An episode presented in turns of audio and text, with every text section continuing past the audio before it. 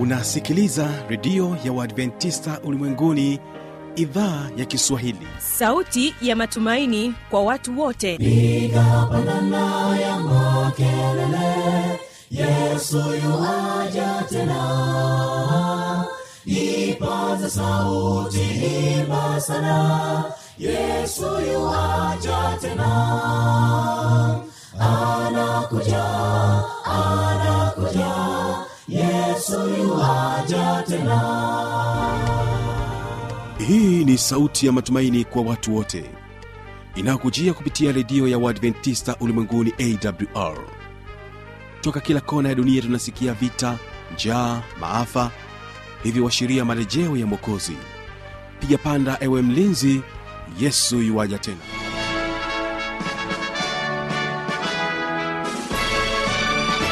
Ujambo na karibu katika matangazo kupitia redio ya Adventista Ulimwenguni AWR. Inakutangazia kutokea Morogoro, Tanzania kwa masafa mafupi ya mita bendi 16. Mpendwa msikilizaji, unaweza kujiunga nami kupitia Morningstar FM na usisahau kupitia Rock FM. Mtandao wetu ni www.org.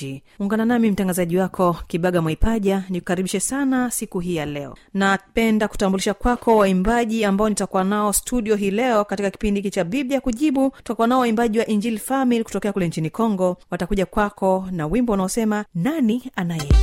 Nani anayejua moyo wa mwanadamu isipo kuwa Muumba, ni yeye anayejua.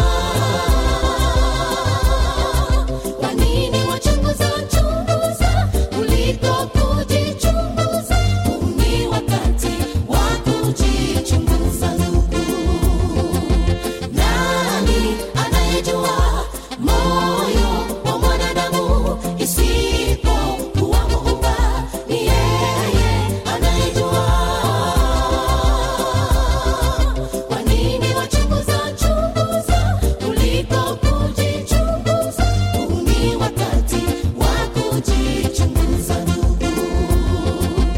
Kujifunza katika neno la Mungu na hasa katika kipindi hiki cha Biblia kujibu. Sasa nani anafahamu haya? Hawa waimbaji wa Injili Family watatujuza mengi kuhusiana na hilo. Lakini pia tutaendelea kuwa nao waimbaji hawa wa Injili Family wakikwambia songa mbele.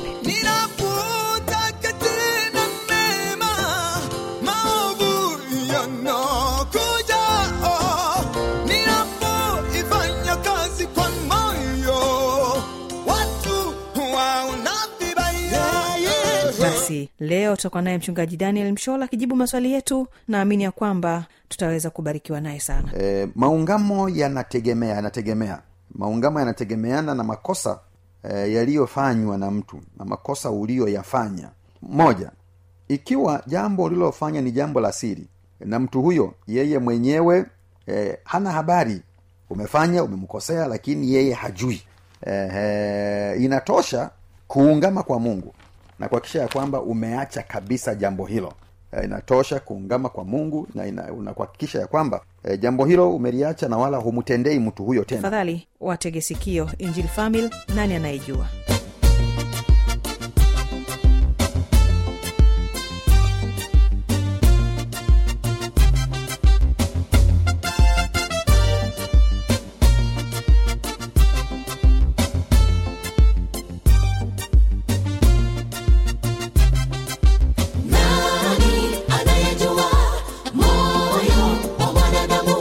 Isipo kuwa Muumba, ni yeye anayejua.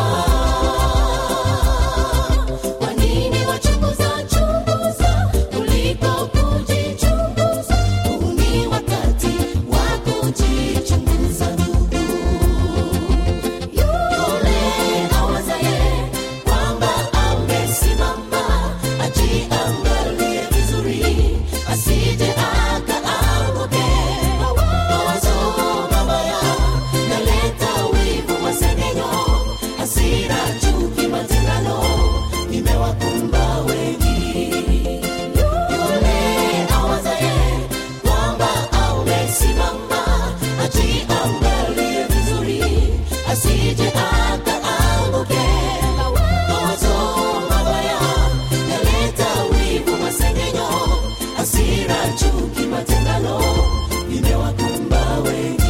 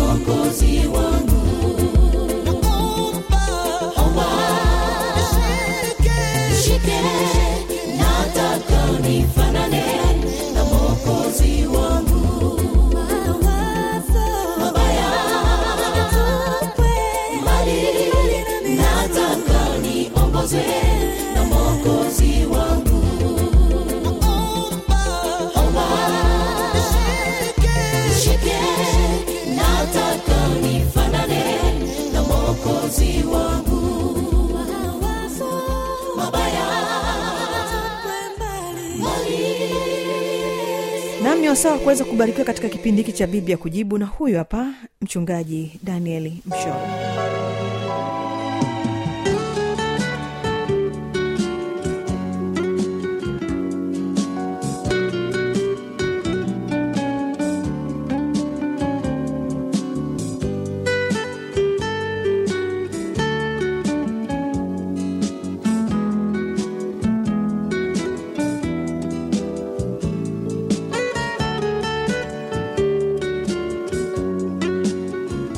Kwa nafasi tena kwa mara nyingine tena siku ya leo, karibisha wewe msikilizaji wangu katika kipindi chako kizuri kipendacho cha Biblia ya kujibu. Leo tena yako maswali mengine yaliyoulizwa na wasikilizaji mbalimbali, na yawezekana miongoni mwa hao ni pamoja na wewe, nami ninakwenda kuyajibu. Tunapoanza kipindi hiki basi na tuombe. Tunakushukuru Mungu wetu kwa wema, ulinzi na utunzaji wako. Asante kutupa siku hii tena. Tunapoingia katika kipindi hiki, tufundishe yaliyo mapenzi yako kwa jina la Yesu Mwokozi wetu. Amina. Basi miongoni mwa maswali ambayo nitayajibu siku ya leo ni pamoja na swali hili linalotoka kwa ndugu Emmanuel Kirangi wa Mara. Emmanuel Kirangi wa kule Mara anauliza, ikiwa nimemkosea mtu nami nikaungama kwa Mungu, si itakuwa nimemaliza? Ni lazima niungame na kwake pia? Swali hili makini kabisa la ndugu Emmanuel Kirangi wa Mara Anauliza, ikiwa nimemkosea mtu nami nikaungama kwa Mungu, si itakuwa nimemaliza? Ni lazima niungame na kwake pia. Katika kujibu swali hili nianze kusema ya kwamba ndugu Emmanuel Kirangi, maungamo yanategemea. Maungamo yanategemeana na makosa yaliyofanywa na mtu na makosa uliyoyafanya. Moja, ikiwa jambo ulilofanya ni jambo la siri na mtu huyo yeye mwenyewe hana habari umefanya, umemkosea, lakini yeye hajui, inatosha kuungama kwa Mungu na kuhakikisha kwamba umeacha kabisa jambo hilo. Inatosha kuungama kwa Mungu na kuhakikisha ya kwamba jambo hilo umeliacha na wala humtendei mtu huyo tena. Mathayo 6 na ile aya ya 6, Yesu anasema, bali wewe usalipoingia katika chumba chako cha ndani na ukiisha kufunga mlango wako, usali mbele za Baba yako aliye sirini, na Baba yako aonaye sirini atakujazi. Kumbuka, na yale ya sirini bado Mungu anayaona, lakini basi ikiwa ni jambo la siri waweza kulimaliza wewe na Mungu peke yenu, na kamwe usiendelee kufanya makosa hayo, kumtendea huyo mtu makosa mabaya uliyokuwa unamfanyia. Lakini jambo la pili, ikiwa huyo mtu uliyemkosea anafahamu makosa uliyomtendea, ni muhimu ukamuona. Umemkosea ndio, na yeye mwenyewe anafahamu. Ni vizuri ukamuona, ni vizuri ukamuona. Biblia katika kitabu cha Yakobo 5 aya 16. Yakobo 5 na aya 16 inasema, ungameni dhambi zenu ninyi kwa ninyi na kuombeana mpate kuponywa. Ungameni dhambi zenu ninyi kwa ninyi. Kwa hiyo ikiwa ni kosa umelifanya na uliyemkosea anajua, ni vizuri kwenda kumuona, vizuri kwenda kumuona. Lakini pia katika kitabu cha waraka wa kwanza wa Yohana sura ile ya kwanza na ile aya ya 9, waraka wa kwanza wa Yohana sura ile ya kwanza na ile aya ya 9, Biblia inasema, tukiziungama dhambi zetu yeye ni mwaminifu na wa haki hata atuondolee dhambi zetu na kutusafisha na udhalimu wote. Tukiziungama dhambi zetu. Kwa hiyo ikiwa huyo mtu anajua, ni vizuri kwenda onana naye, nenda kaungame, katafute suluhu, katafute mapatano naye, katafute mapatano naye. Nakumbuka jambo la tatu ya kwamba yako makosa mengine tunapoyafanya wakati fulani inatulazimu hata kulipa. Inatulazimu kwa sababu yale tuliyoyafanya tunaweza kulazimika hata kulipa. Tuna mfano katika Biblia na iko mifano mingi, lakini kwa sasa nichukue tu mfano wa mtu mmoja anayeitwa Zakayo. Katika kitabu cha Luka sura ya 19, Zakayo sura ya 19 aya ile ya kwanza, Biblia inasema, naye alipoingia Yeriko, huyu ni Yesu, alipita katikati yake, na tazama palikuwa na mtu jina lake Zakayo, mkubwa mmoja katika watoza ushuru, naye alikuwa ni tajiri. Naam, huyu Zakayo mkubwa, mtu mwenye cheo katika mamlaka ya mapato ya mji wa Yeriko, mamlaka ya mapato ya mji wa Yeriko. Sasa ukisoma habari zake utagundua yako mengi ambayo Zakayo alikuwa anayafanya kama mtoza ushuru. Ziko nyakati aliwakadiria watu kodi kubwa tofauti na ilivyostahili. Lakini alipokutana na Yesu katika aya ya 8, Biblia inasema Luka 19:8, Zakayo akasimama akamwambia Bwana, tazama Bwana, nusu ya mali yangu nawapa masikini, na ikiwa nimemnyang'anya mtu kitu kwa hila na murudishia mara 4. Kwa hiyo ziko nyakati nyingine, pamoja na kuungama kwa wale tuliowakosea, ikilazimu kulipa, basi unapaswa kuwa tayari kufanya hivyo. Kulipa nako ni sehemu ya maungamo yanayokubalika mbele za Mungu, kurudisha vile ambavyo tumevifanya visivyostahili kwa wale wenzetu. Baada ya swali hilo kutoka kwa ndugu Emmanuel Kilangi wa Mara, nipende tena kujibu swali jingine katika kipindi hiki. Swali hili linatoka kwa ndugu Amos Rutindi kutoka Kibaha. Yeye anauliza, kusuka nywele ni vizuri au vibaya? Naam, kusuka nywele ni vizuri au vibaya? Biblia katika kitabu cha Timotheo wa kwanza sura ile ya 2, Timotheo wa kwanza sura ile ya 2 na ile aya ya 9, Timotheo wa kwanza 2 na ile aya ya 9 inasema neno haya, vivyo hivyo wanawake na wajipambe kwa mavazi ya kujisitiri pamoja na adabu nzuri na moyo wa kiasi, si kwa kusuka nywele wala kwa dhahabu na lulu wala kwa nguo za thamani. Si kwa kusuka nywele. Waraka wa 2 wa Petro kwa watu wote, waraka wa 2 wa Petro kwa watu wote sura ya 3, sura ya 3 na ile aya ya 3, maneno haya pia bado yanasisitiziwa na kurudiwa. Waraka wa 2 wa Petro sura ya 3, waraka wa kwanza wa Petro, samahani, waraka wa kwanza wa Petro Samahani sura ya 3. Kwa kwanza Petro sura ya 3 na ile aya 3.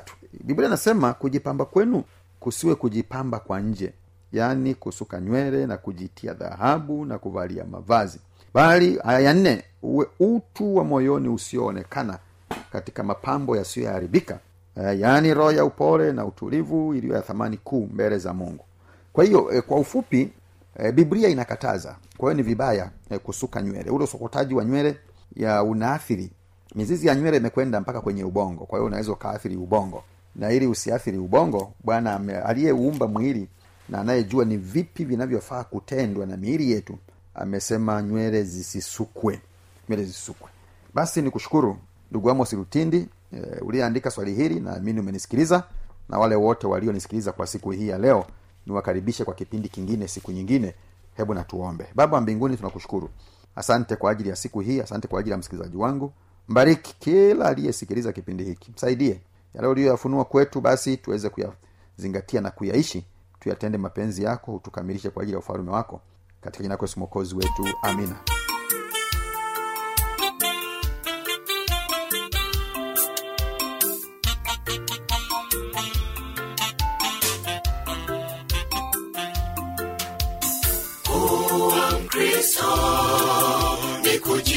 Kana nafsi maisha yote ni kumpa Mwokozi, utu wa kale usikumbukwe tena, ni kusimama nawe Bwana Yesu. Kuwa Mkristo ni kujikana nafsi, maisha yote ni kumpa Mwokozi, utu wa kale usikumbukwe tena, ni kusimama nawe Bwana Yesu. Ukristo wako ndugu, mbona hauonekani? Matendo yako kwa matendo yako ndugu, unamkana Yesu. Cha kushangaza, unajiita Mkristo. Ukristo wako ndugu, mbona hauonekani? Matendo yako yanaukana Ukristo. Matendo yako ndugu, unamkana Yesu. Cha kushangaza, unajiita Mkristo.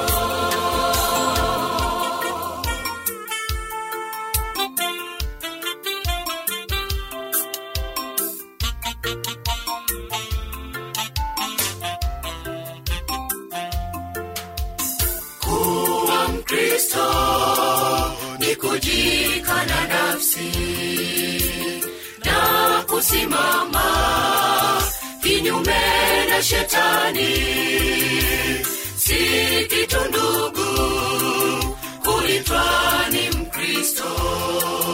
Ukuhutendi sawa naye Kristo. Kuwa Mkristo ni kujikana nafsi kusimama kinyume na shetani, si kitu ndugu kuitwa ni Mkristo. Ukuhutendi sawa naye Kristo. Ukristo wako ndugu, mbona hauonekani? Matendo yako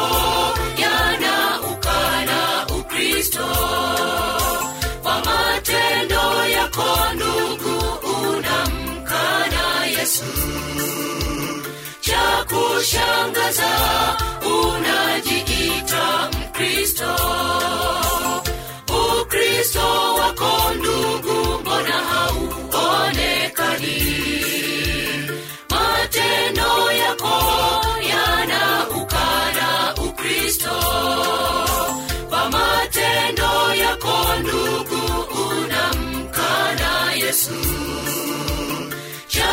kushangaza, unajiita Mkristo.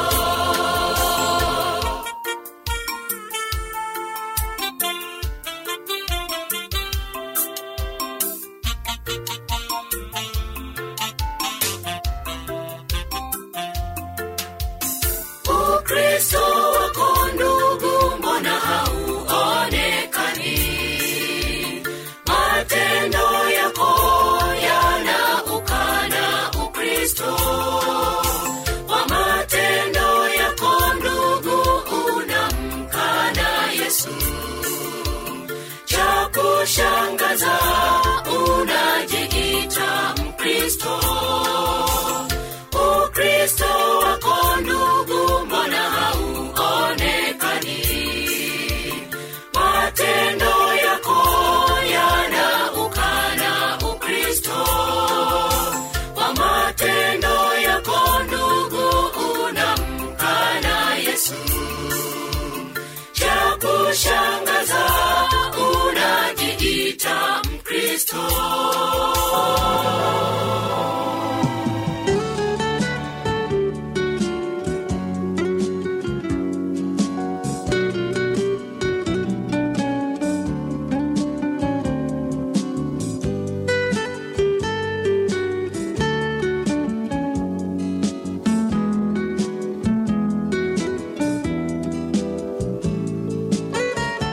Kwa maoni, maswali, changamoto au jambo lolote linalokutatiza, anwani hii hapa ya kuniandikia.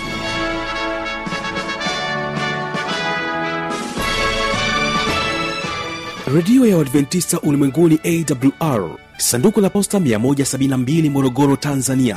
Anwani ya barua pepe ni kiswahili@awr.org.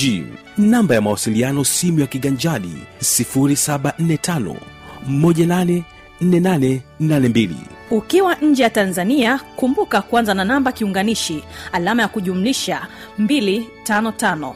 Unaweza kutoa maoni yako kwa njia ya Facebook kwa jina la AWR Tanzania.